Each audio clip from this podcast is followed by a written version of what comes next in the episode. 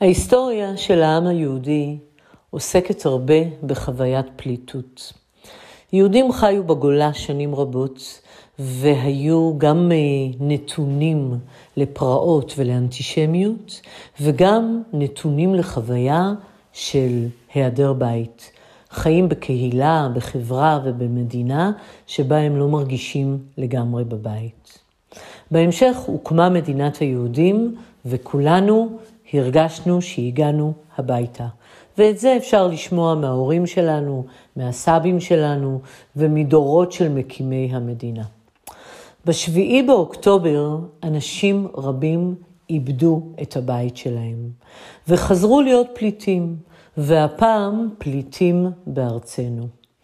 ואני בוחרת להיפגש היום עם אה, גברת שיש הרבה מה ללמוד ממנה, עם אה, פרופסור קרן אלקלעי גוט מהאוניברסיטה בתל אביב, שהיא בעצם מתמחה בכל הנושא של ספרות, ספרות אנגלית, אבל גם עוסקת הרבה בבית ובחפצים. ממנה נלמד מה זה אומר שהבית לא שמר עלינו, ואיך בעצם החפצים מדברים אלינו, ואיך בונים בית חדש מתוך לכבד את העבר, אבל גם מתוך האחריות ליצור חיים חדשים. אז אם הסתקרנתם, פתיח ומתחילים. ברוכים הבאים לפודקאסט ללטש את היהלום הפנימי. פודקאסט העוסק בהתפתחות אישית, מימוש פוטנציאל ואקטואליה חברתית. כאן ורד גרנדיר פרוכטמן, ואני מזמינה אתכם למסע מרתק של ליטוש היכולות והמתנות שלכם, על מנת שתהפכו לגרסה הכי מלוטשת של עצמכם. למסע הליטוש שלנו יש ארבע תחנות, על פי מודל ייחודי בשפה אימונית בפיתוחי. נראות ודימוי עצמי, קול ותקשורת, משאבים וכישרונות, ערכים וכבוד האדם. מזמינה אתכם לצאת איתי למסע אישי, חברתי וקהילתי של מפגשים מרתקים עם אנשים מעוררי השראה, על מנת ליצור חברה שיהיה לכולנו יותר נעים לחיות בה.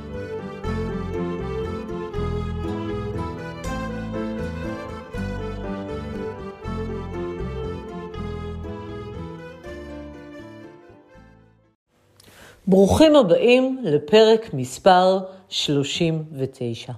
מאז שפרצה המלחמה בשביעי באוקטובר, אני עוסקת במלחמה בהיבטים שונים.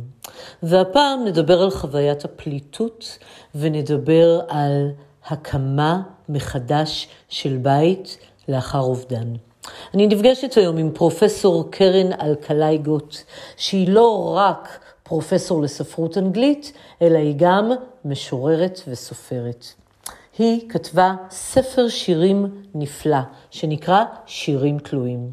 והספר מדבר על הדיאלוג בין חפצים לבין בעליהם, בדרך להיקשרות לבית, להקמה של בית וגם לאובדן של בית.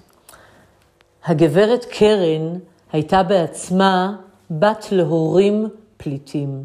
ההורים שלה היו ניצולי שואה שהיגרו לאנגליה וחוו חוויה של פליטות.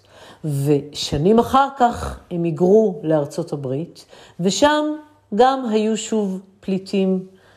שנים חלפו, הם הקימו לעצמם חיים חדשים, התבססו כלכלית וחרטו על דגלם מתן חסות לפליטים אחרים שדרשו את הזמן ואת הסביבה על מנת להשתקם.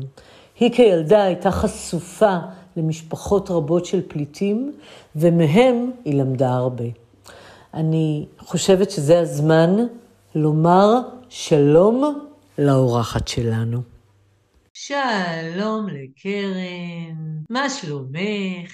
שלום, ממש בסדר גמור, תודה. טוב, אז אה, לפני שככה אנחנו אה, ניכנס אל תוך הנושא שלנו, הייתי רוצה שהמאזינים יכירו אותך. אז קודם כל בואי נתחיל מהטייטלים. ברמת הטייטלים, ספרי לנו מי את. אני uh, יצאתי לפנסיה לפני עשר שנים, אני פרופסור לספרות אנגלית באוניברסיטת תל אביב, ואני עדיין עובדת בזה למרות שיצאתי לפנסיה, כי גם אני עושה מחקר, ואני גם עדיין אה, מדריכה דוקטורנטים, ואני אה, כותבת, כותבת שירה ופרוזה. זה, יש לי איזה יומן באינטרנט שאני כותבת כל יום בשביל אנשים מחוץ לארץ על איך זה לחיות בארץ. אז כל יום אה, יש משהו, זה יכול להיות משהו על המכולת, זה יכול להיות משהו על המלחמה, זה יכול להיות על אה, המריבה איתי עם האינסטלטור, זה יכול להיות כל דבר. הבנתי, נהדר. טוב, אז עכשיו, כדי שהמאזינים יכירו אותך עוד קצת, בואי נלך ככה אחורה, אה, ותספרי לנו ככה בקצרה קצת על הילדות, על הבית שבו גדלת, בעצם איך הילדות שלך עיצבה אותך להיות מי שאת היום. אני יודעת שהייתה לי ילדות מאוד מורכבת. אני נולדתי להורים שהיו פליטים, הצליחו לברוח מהיטלר, הם היו כבר בדרך ב-33, אבל לא הצליחו לצאת מדנזיג עד הערב שהיטלר נכנס, אז הם היו בכלל מלאים חו...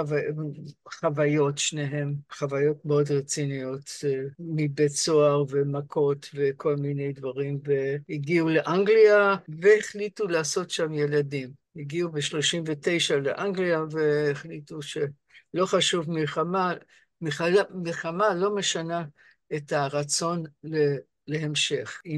אמי איבדה תשעה אחים ואחיות והורים, זאת הם איבדו הרבה, אבל הסתכלו קדימה. משהו שאני חושבת נשאר אצלי. אני נולדתי באנגליה, בלונדון, הלילה האחרון של ה... הבאזבום, פצצות שהפחידו את, את לונדון שנים, אני הבאתי את השלום, אז יש, יש דברים חיובים, אבל אחרי שנולדתי הוריי היו צריכים לעזוב את אנגליה, הם באו רק לתקופה כ, כפליטים, אז הם הגיעו איכשהו לארצות הברית, היו לנו קרובים שם, ואני גדלתי בעיר בשם רוצ'סטר, ניו יורק, מקום מאוד נחמד, ולמרות שלא היה לנו פרוטה ולא היו, לא היו להוריי רישיונות עבודה, אז הם הצ... הצליחו להסתדר מאוד מהר, היה להם בית והם קיבלו פליטים. אני גדלתי עם פליטים כל הזמן, זאת אומרת, לחודש, חודשיים, שבוע לפעמים, אה, גרו אצלנו פליטים, ואם היו ילדים, אז היה אחריות שלי לטפל בהם, ללמד אותם אנגלית, לעזור להם להתאקלם. שאני בעצמי לא הייתי כל כך uh, בעניין, אז uh, זה היה מאוד uh, מאתגר. כל הילדות שלי הייתה מאוד מאתגרת. עכשיו... רגע, בואי רגע נעשה סדר בסיפור. אז בעצם מה שאת אומרת זה שההורים שלך היו פליטים בעצמם, אה, אפילו ניצולי שואה אפשר להגיד, כן. והם אה, מצאו את עצמם אה, עוברים כפליטים לאנגליה, נשארים שם יחסית תקופה קצרה, את מגיעה לעולם, ואחר כך הם מהגרים לארצות הברית. ובארצות כן, כן. הברית כן. הם מצליחים ליצור לעצמם בעצם אה, עוגנים של חיים חדשים, והם כפליטים לשעבר מתחילים לארח פליטים בבית שלהם. ואת הילדה בעצם מקבלת את התפקיד של לארח פליטים אה, כבת המשפחה. נכון עד כאן? בדיוק. פליטים גם טיפלו בי, כי אם הוריי עבדו, אז הפליטים שהיו שם אה, לימדו אותי אה, לנסוע על אופניים, לבשל, כל מיני דברים. זאת אומרת, אני למדתי ממשפחה רחבה של פליטים, אחר כך עברנו למקום אחר והיינו uh, עצמאיים יותר. הלכתי ללמוד באוניברסיטה והתחלתי להתקלם בסופו של דבר. בחברה האמריקאית. זאת אומרת, בהתחלה אני הייתי יותר עם פליטים, ואחר כך אני הייתי אמריקאית, ואחר כך באתי לארץ. אז uh, הייתי שוב פעם עולה חדשה. השארתי את רוב הדברים שלי אצל הוריי, היה להם בית גדול. חשבתי שאני אחזור ואני אקח את הכל, אבל הם חלו והיו צריכים מהר למכור את הכל. פטר מזה, אני בטוחה שהם זרקו את, את השטויות שלי. את בעצם עלית לארץ לבד? תספרי על זה קצת. או, oh, אני הייתי נשואה, אני התאהבתי בישראלי והתחתנתי וכאן סחבתי אותו חזרה לארץ. ואז הייתי עולה חדשה ב-1972. רגע, אז בואי נעשה סדר בסיפור. את אה, בחורה אמריקאית צעירה שמכירה בחור ישראלי, מתאהבת בו, וביחד אתם בעצם עולים לישראל? התחתנו, נשארנו בארצות הברית כמה שנים. אה, ילדתי ילדה מאוד נחמדה, ואז באתי לארץ. והתחלתי ללמד באוניברסיטת בן גוריון ולגור ברמת השרון. זה היה מאוד קשה, תנאים היו מאוד קשים אז, וזה בסדר, הסתדרתי. התקבלתי אצל כל מיני אנשים מכל מיני עדות, ומאוד מאוד אהבתי את החברה פה, מההתחלה. אבל היה חסר לי תמיד את כל מה שהשארתי מאחור. התחלתי לכתוב שירה, כי לא היה לי עם מי לדבר אנגלית, כתבתי באנגלית לעצמי. ושהמשוררים בארץ, חברים, ראו את השירים, הם התחילו לתרגם אותי, התחלתי להתפרסם, ורק לא מזמן התחלתי להרגיש שאני יכולה לכתוב משהו בעברית. אז מה שאת בעצם אומרת, אני רציתי להשמיע את הקול שלי, לא כל כך היה לי מול מי להתבטא, אז התחלתי לכתוב שירה. וכתבתי שירה באנגלית, במה שאנחנו יכולים לקרוא פחות או יותר שפת האם שלך, או לפחות השפה שאותה הכרתי יותר מהכל, ולאט לאט השירים אה, ככה תפסו תאוצה. אני רציתי להגיד לך דבר אחר. השפת אם שלי היה יידיש. או, oh, וואו, אוקיי. אז לא מזמן כתבתי ספר ביידיש, פעם ראשונה. זאת אומרת, אחרי הרבה שנים חזרתי ליידיש, חזרתי גם לנושאים של הבית והילדות והחפצים ודברים כאלה. באיזשהו מקום התפתחתי וחזרתי. אז בעצם אני ואת היום אה, נפגשות כדי באמת אה, לדבר על ההיבט המאוד כואב שהמלחמה הזאת הביאה, וזה באמת נושא הפליטות. אנשים אה, מאבדים את הבית שלהם, ומאבדים את תחושת השייכות, ומאבדים את הקהילה, ומצד שני יש לזה גם היבטים אה, מעניינים שגם יוצרים איזשהו חוסן, אנחנו עוד מעט נצלול אל תוך הנושא, אבל אני כן הייתי רוצה ככה עוד טיפה להעמיק את ההיכרות איתך. אז בעצם את אומרת, אני גדלתי בבית של יהודים שבכלל דיברו שם יידיש, וכשעברנו לאנגליה התחילו ההורים לדבר אנגלית, ובארצות הברית בכלל דיברו אנגלית, אבל זו תמיד הייתה בעצם סוג של שפה שנייה שלך? זה מה שאת אומרת? באנו מאנגליה לארצות הברית, הוריי דיברו יידיש.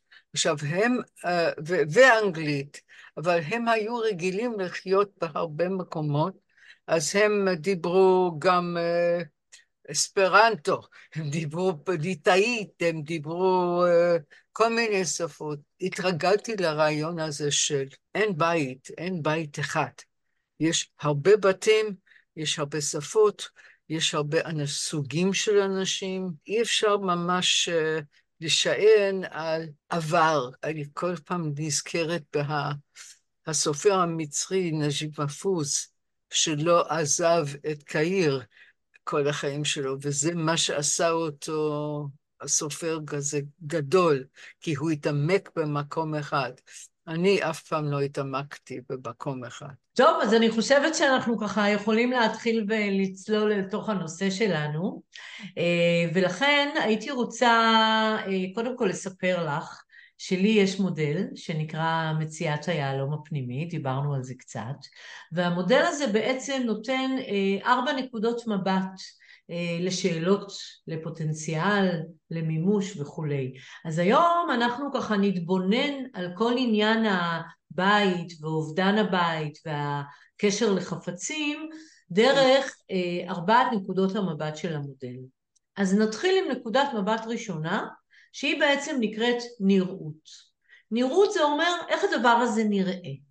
אז בואי תספרי לנו, אדם שמאבד בית, או שעובר מבית אחד לבית אחר, איך זה נראה בעצם? איך מבחינה ויזואלית הדבר הזה נראה? כשאנחנו באנו לארצות הברית, אנחנו גרנו בבית בית מאוד ישן, אבל עם כל מה שצריך בפנים, ומאוד אהבתי את הבית. כשחזרתי לשם אחרי 30 שנה, חזרתי להראות את הבית לילדים שלי, לבן זוג שלי, זה לא היה. כל הבתים מסביב היו, ואני זכרתי את כולם, וזכרתי איפה ומה, כל חדר שהיה בבית של השכן, כל חדר שהיה לי, וזה היה אפס, זה לא היה כלום. זה היה מאוד קשה. לחשוב שמשהו נעלם, משהו מהעבר שלך, שבעצם יצר אותך, בנה אותך, לא קיים יותר, יש איזה משהו מאוד מפחיד בזה. היו לי הרבה בתים, אבל זה שבית אחד נעלם, זה מאוד חבל לי. נשאר אצלי. אז בואי רגע נדבר על זה בהיבט אקטואלי. אה, אנחנו בשביעי באוקטובר אה, חווינו את מה שאנחנו קוראים אה, השבת השחורה, ובעקבותיה אנשים גם נרצחו בבתים שלהם, וגם איבדו את הבתים שלהם, וגם נאלצו לברוח מהבתים שלהם. אז אם אנחנו עדיין בהיבט של נראות, מה תוכלי בעצם לומר על הסיטואציה הזאת? מה קורה לאדם כשהוא מאבד את הבית שלו? מה הוא מאבד יחד עם זה? לאבד את כל הסביבה, את החיים שלך, זה, זה משהו, אה, אני לא יכולה לתאר כמה שזה, זה, אי אפשר להתגבר על דבר כזה, אי אפשר לחזור, לא למקום ולא להרגשה של ביטחון. שהיה הרגשה מאוד uh, בסיסית ומאוד חשובה. השכנים, הגינה, אישה יקרה לי סיפרה לי שהיא חזרה לסיביר וראתה את הבית שהייתה, שהייתה גרה שם בשואה. היא אמרה, רצתה להיכנס, לא נתנו לה, והיא אמרה, את רואה את העץ הזה פה? אני נתתי את זה. זה היה קטן, זה היה שני סנטימטר, ותראי את זה עכשיו. וזה כאב לה שלא נתנו לה להיכנס לבית של... בית זה מאוד חשוב בארץ במיוחד, כי הרבה אנשים באו ממקומות אחרים, בנו חיים חדשים, וחשבו שזהו, זה החיים. ואז פתאום זה לא שם, זה משהו נורא, ואי אפשר לבנות את זה חזרה, זה, זה לא אותו דבר. עכשיו, כשאת מדברת על רצח, על, על דברים ש, שקרו בבית, זה, לדעתי, זה, אין דרך אה, להשתקם מזה. אי אפשר לחזור לבית הזה, לדעתי, ואי אפשר לשכוח את הבית הזה. הבנתי. אז מה שבעצם את אומרת, שברמת הנראות, בית שנושא כל כך הרבה זיכרונות קשים, זה בית שכבר קשה לחזור אליו. אה, וגם אין בעצם רצון לחזור אליו, כי הצלקת מאוד גדולה, והזיכרון הכואב קשור לכל מה שנקרא לבנה בתוך הבית הזה, ולכן זה משהו שעם כל הכאב והצער בעצם מתבקש להשאיר מאחור, וכמי ש... הקימה את הבית שלה כמה פעמים מחדש, וגם ההורים שלך, את אומרת בעצם אפשר להקים בית מחדש. אפשר ליצור בית חדש במקום אחר. וזה הרגע שאני רוצה בעצם לחבר את זה לקול, ומה זה בעצם קול? קול זה הביטוי הייחודי שלנו בבית.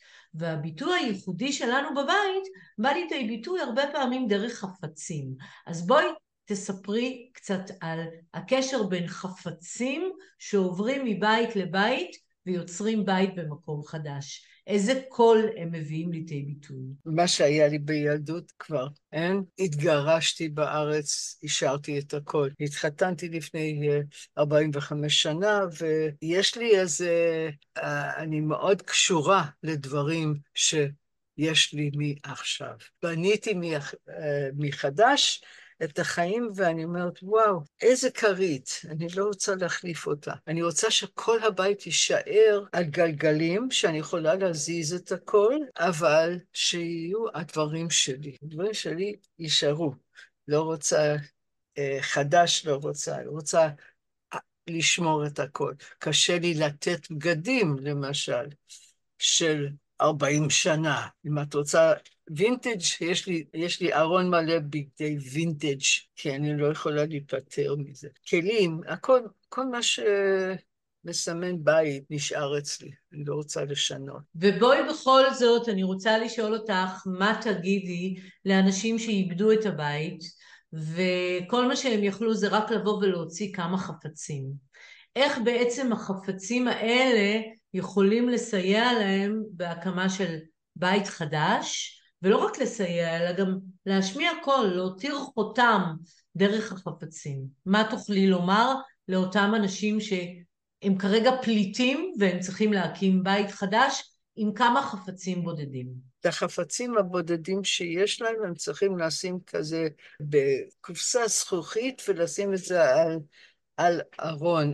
זה, זה צריך להיות משהו שזה לא הופך להיות חלק מהחיים החדשים. לדעתי, תמיד צריכים ללכת קדימה ולהגיד, אוקיי, לא, לא לשלול, לא לשכוח, לא לאבד, אבל uh, להשאיר את זה כעבר.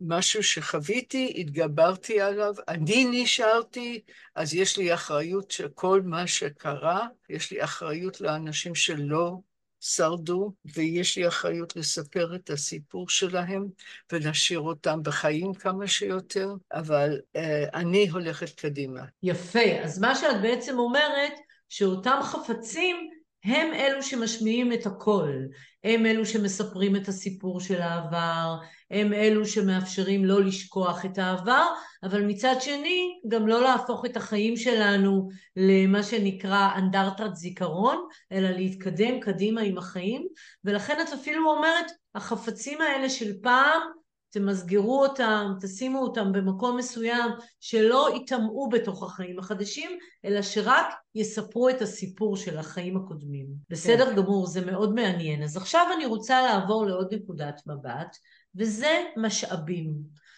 מאיפה לוקחים את הכוחות להתחיל חיים חדשים? איך לוקחים את הכוחות להשאיר מאחור את הזיכרונות הקשים ולהתחיל חיים חדשים באופטימיות, באמונה ששוב לא יקרו דברים נוראים.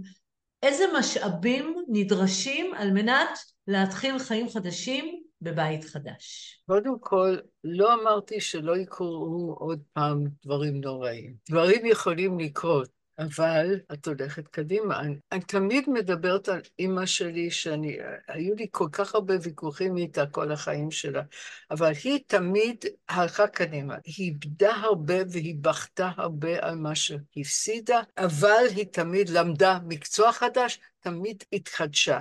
והרעיון לשנות, לחדש, זה מאוד קשה בהתחלה. אני חושבת שאנשים שאיבדו אה, מרגישים חובה, איזה חוב לאנשים למה שהיה. ומאוד קשה ללכת קדימה, כי זה כאילו שאת נוטשת את מה שהיה. אבל בלי לנטוש, לקחת את זה איתך וללכת הלאה.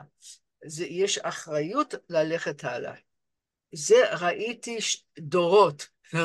אני הייתי בהרבה מלחמות וראיתי את זה קורה שוב ושוב. לאבא שלי היה חבר מאוד טוב אחרי המלחמה של פליט, שאנחנו, שטיפלנו בו, הוא גר איתנו, והוא לא היה יכול להתגבר על זה שכל המשפחה שלו הלכה בשואה, והוא התאבד.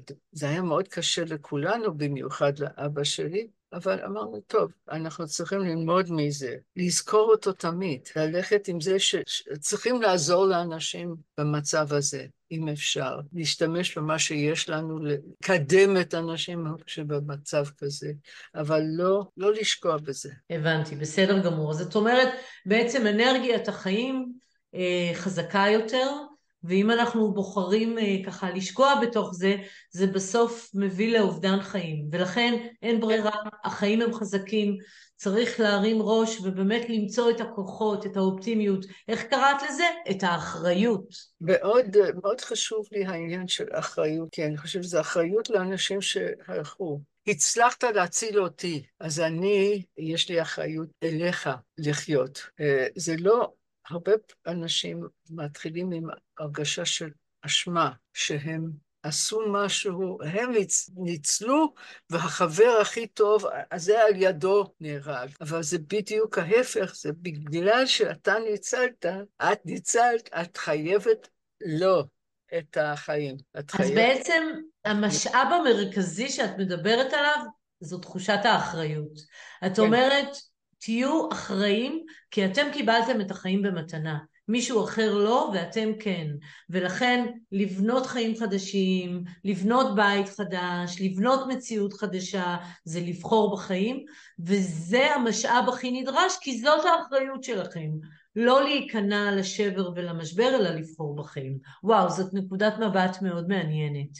טוב, אז עכשיו אני רוצה לעבור לעוד נקודת מבט, והיא הנושא של ערכים. הקודקוד הרביעי והאחרון במודל שלי עוסק בערכים. ובואי ננסה לחשוב ביחד איזה ערכים שקשורים לבית, לקהילה, לשייכות, בעצם נכנסים כאן לתוך הסיפור של איבדתי בית ואני צריך למצוא או להקים לעצמי בית חדש. תני לזה נקודת מבט ממקום של ערכים.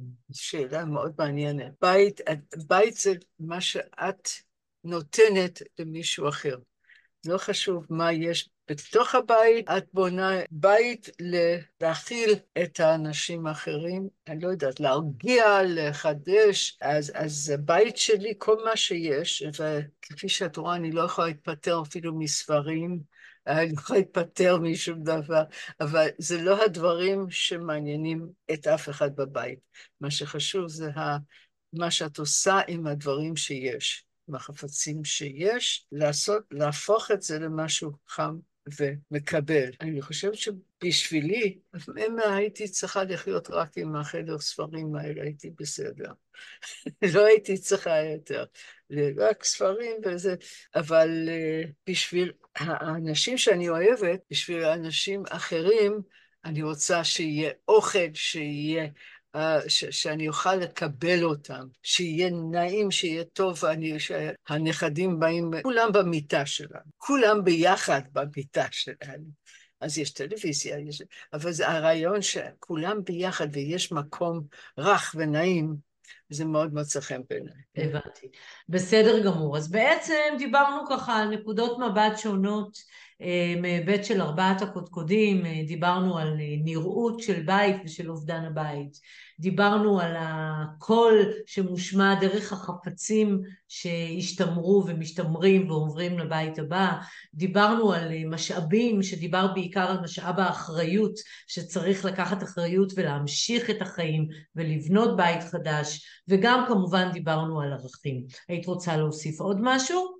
הספר שכתבתי על החפצים, שהדברים בבית מדברים, הם עושים, כשאת הולכת לשירותים, ו- ו- ומהשירותים יש שירים שמדברים אלייך. בעיניי זה משהו, זה מה שעושה את הבית. הסבון מזכיר לך שמים זה לא מספיק.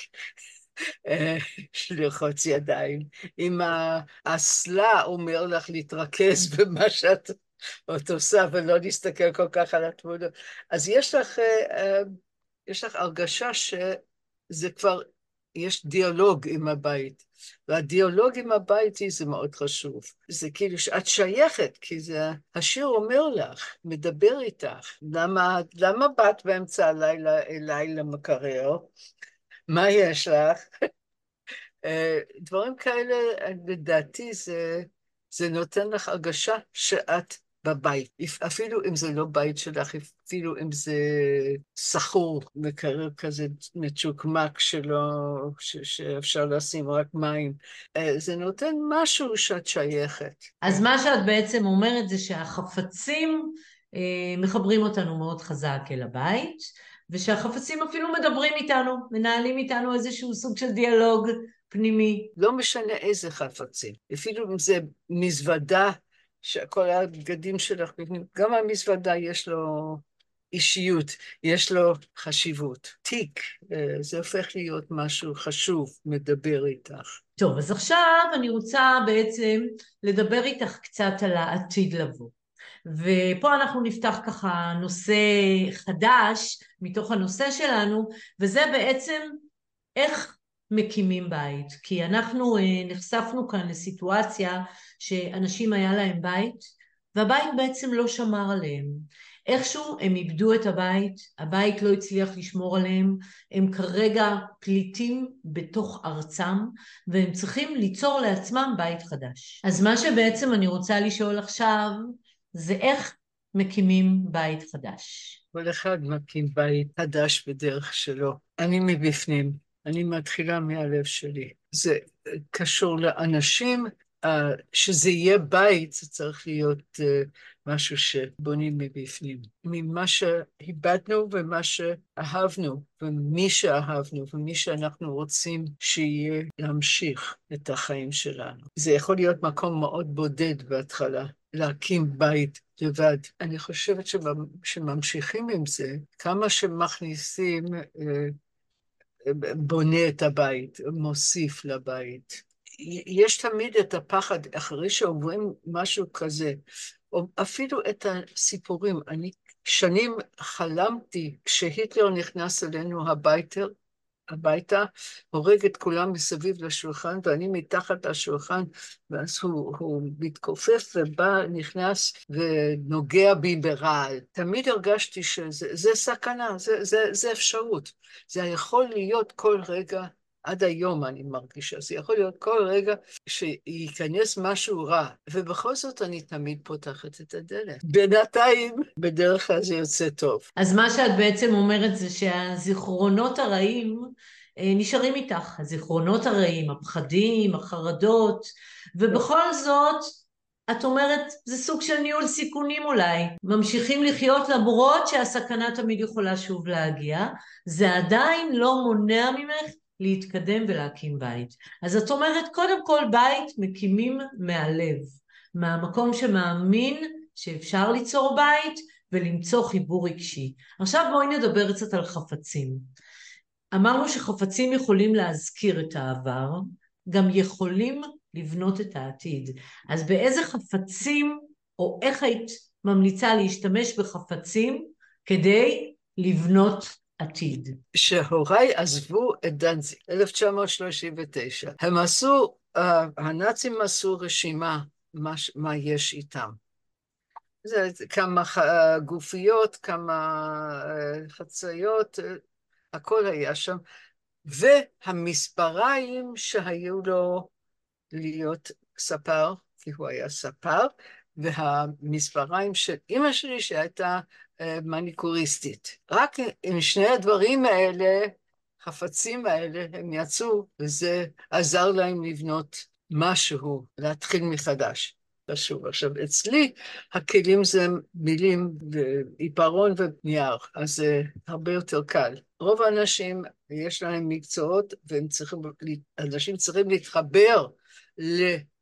איזשהו מקום עבודה ו- וכל זה, ואם רק מתחילים עם, עם המספרה, עם העיפרון, עם משהו, אז זה כבר צריכים להתבסס על זה. הבנתי, בסדר גמור. אז בעצם מה שאת אומרת זה שיש חפצים שהם חפצים שמניעים לפעולה.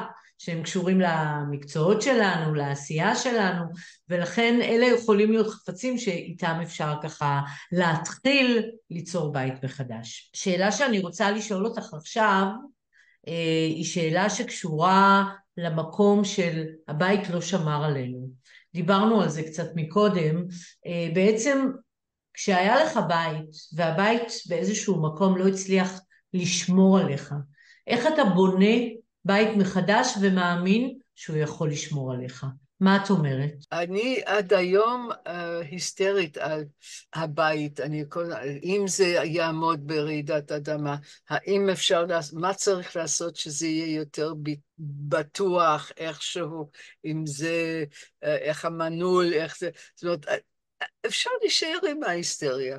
אצלי זה כל הזמן בראש שלי, שצריכים לשמור על הבית שישמור עליי. בצד שני, אני גם רוצה ליהנות מהבית. זהו. אז, אז אי אפשר רק את זה, אפשר גם לדאוג, ו, ו, כי זה, זה חלק ממך. אם, ברגע שמשהו קרה בתוך הבית, זה, זה לא, לא ייעלם. אבל אפשר לשמור את הפחד הזה ולשים את זה בצד, בח, בחדר קטן בבית, להמשיך, בכל זאת להמשיך לחיות. לא חייבים לשכוח את הדברים האלה, אסור. לשכוח, ואסור להגיד, או, oh, תתגברי על זה. יש את זה, ויש את הפחד, ויש את העצב. אף אחד לא יכול להגיד למישהו אחר, תשכח מזה. אז מה שאת בעצם אומרת, זה למרות. למרות הזיכרונות הקשים, למרות האובדן, למרות היעדר הביטחון, למרות שהבית לא שמר עלינו, החיים חזקים יותר, ולכן צריך להקים את הבית למות. כן. טוב, ואני רוצה ככה לסיים בשתי שאלות. שאלה ראשונה, זה למה בעצם אנשים צריכים בית? כי את למשל דוגמה מצוינת לאדם שהבית שלו אה, כל פעם היה נראה אחרת. היה לך בית במקום אחד, ואחר כך הוא עבר למקום אחר, ואחר כך אתם הייתם פליטים, ואחר כך התארחו אצלכם פליטים, זאת אומרת, בתים יכולים להיות להם כל מיני סוגים של הוויות. אני רוצה לשאול אותך, למה אדם צריך בית? מה בעצם המשמעות של בית בשבילנו? למה אנשים בונים בית? למה אנשים חווים כזאת טלטלה כשהם מאבדים את הבית? מהי המשמעות הזאת של בית? למה אדם צריך בית ולא להיות נווד בעולם הזה? את יכולה לנסות לענות על השאלה הזאת? אני יודעת שהקללה הכי גדולה בערבית זה שהבית יחרב. אני יודעת שזה מאוד מאוד חשוב להרבה אנשים, שיהיה, שיהיה בסיס ודורות גרים בבית, אותו בית, ויש, אה, והזהות שלך באה מהבית, ובלי הבית את שום דבר. בשבילי זה לא ככה. זה לא, הבית זה לא אני. זה, אני חושב שכל אחד הוא אחר. הבנתי. אז את אומרת בעצם תפיסת הבית שונה אצל כל אדם, אה, ולכן כל אחד יענה על שאלה כזאת קצת אחרת. בסדר גמור, ולסיום הייתי רוצה לשאול אותך, אה, ככה, מה את היית רוצה להגיד לאותם אנשים שאיבדו את הבית שלהם, והם היום פליטים בארץ שלהם, והם צריכים להקים בית מחדש? ככה, מה הם עצות הזהב שתוכלי לתת להם? זה מאוד קשה, שאלה מאוד קשה, כי זה תלוי בבן אדם. יש לי חברים שאיבדו את הכל, ואמרו, אוקיי, אז אני אעבור לגור אצל הבת שלי, ואני, או אני אעבור לגור... זה קשה, אבל אני, אה, נתחיל משהו אחר. אבל זה תמיד, לחברים האלה זה תמיד, יש משהו אחר שהם יכולים להתחבר אליהם. יש בית אחר. אבל יש אנשים שהם באמת צריכים לבנות את הכל מחדש. איך עושים את זה? ואני חושב שעם הרבה עזרה, והרבה עזרה ו- וקהילה, ואנחנו מאוד צריכים לתת יד בזה, לכל כל אחד צריך לעזור ב- בלהקים בית של מישהו אחר. בן אדם לבד לא יכול להקים בית, הוא צריך את הקהילה מסביב. וזה מה שאנחנו צריכים לעשות עכשיו. יכול להיות שזה יהיה במקום ש...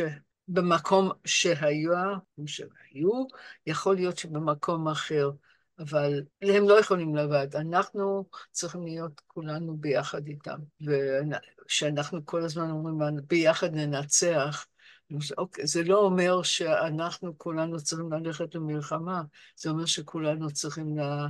לתמוך, לתמוך איך שאנחנו יכולים לתמוך, נפשית במיוחד. הבנתי. אז מה שאת בעצם אומרת, את אומרת, עכשיו זה התפקיד שלנו כחברה, כקהילה, לעזור לאותם אנשים שהם פליטים אה, לבנות את הבית, כי אדם לא יכול לבנות בית לבד, הוא צריך את החברה ואת הקהילה שלו שיעזרו לו לעשות את זה, ואת בעצם אומרת איזושהי קריאה גם לאלה שאיבדו את הבית וגם לנו כחברה, תעזרו ותעזרו, כי לבד זה קשה יותר. כמעט בלתי ניתן לבד, במיוחד היום. אנחנו צריכים אחרים, והם צריכים אותנו. אז אה, ככה, לסיום, אני רואה אותך, המאזינים לא רואים, אבל אני רואה אותך מוקפת בספרים. את יושבת בחדר שכולו ספרים, ואני רוצה לשאול אותך ככה עוד כמה משפטים על הספר שאת כתבת ועל החיבור שלו לחפצים ולבית. את יכולה לומר לנו כמה מילים לסיום? אני רציתי לתת, בספר הזה, הספר שירים תלויים, רציתי לתת חיים לבית. זאת אומרת, חיים בבית בזה שהבית מדבר אלייך. האם תודה בדלת ביציאה, האם את באמת רוצה ללכת? באמת רוצה לצאת? הדלת אומרת לך, דלת אומרת, אולי תישארי בבית עם המקרר. יש, יש הכל מה שצריך. אני חושבת שזה הבית שלי ככה. הבית שלי מדבר, אמר, איפה, איפה אני יושבת בסלון שיש אורח, למשל? אני יושבת במקום שהכיסא הכי, המקום הכי טוב יהיה לאורח. אז יש דברים כאלה שהבית אומר לך, אה, תשימי אותו רחוק מעבר לשולחן, שלא תצטרכי להתקרב אליו, או תשימי אותו קרוב. הבית מדבר, כמובן זה, זה, אני לא סקיצופרנית, אבל אני מרגישה שזה הרבה יותר אה, חי בשבילי. כותבת אה, שירים של הבית. זה גם עושה בית. אני חושבת ששירים כאלה גם עוזר לבנות את המקום שלך בבית, עוזר לך לבנות בית משלך. אולי לא השירים שלי, אולי את צריכה לכתוב את השיר. על ה... על המנעול בדלת, מה החשיבות של המנעול בדלת בשבילך. דברים כאלה, אה, אני חושבת שזה עוזר להתמקם. הבנתי. אז בעצם מה שאת אומרת זה, אה, תהיו אנשים יוצרים. אה, גם תקשיבו וגם תיצרו אה, איזשהו חיבור לחפצים ולבית, דרך מה שתגידו, דרך מה שתכתבו, דרך מה שתיצרו וכולי. טוב, אז אני רוצה באמת ככה להודות לך על שיחה מעניינת, מעוררת השראה.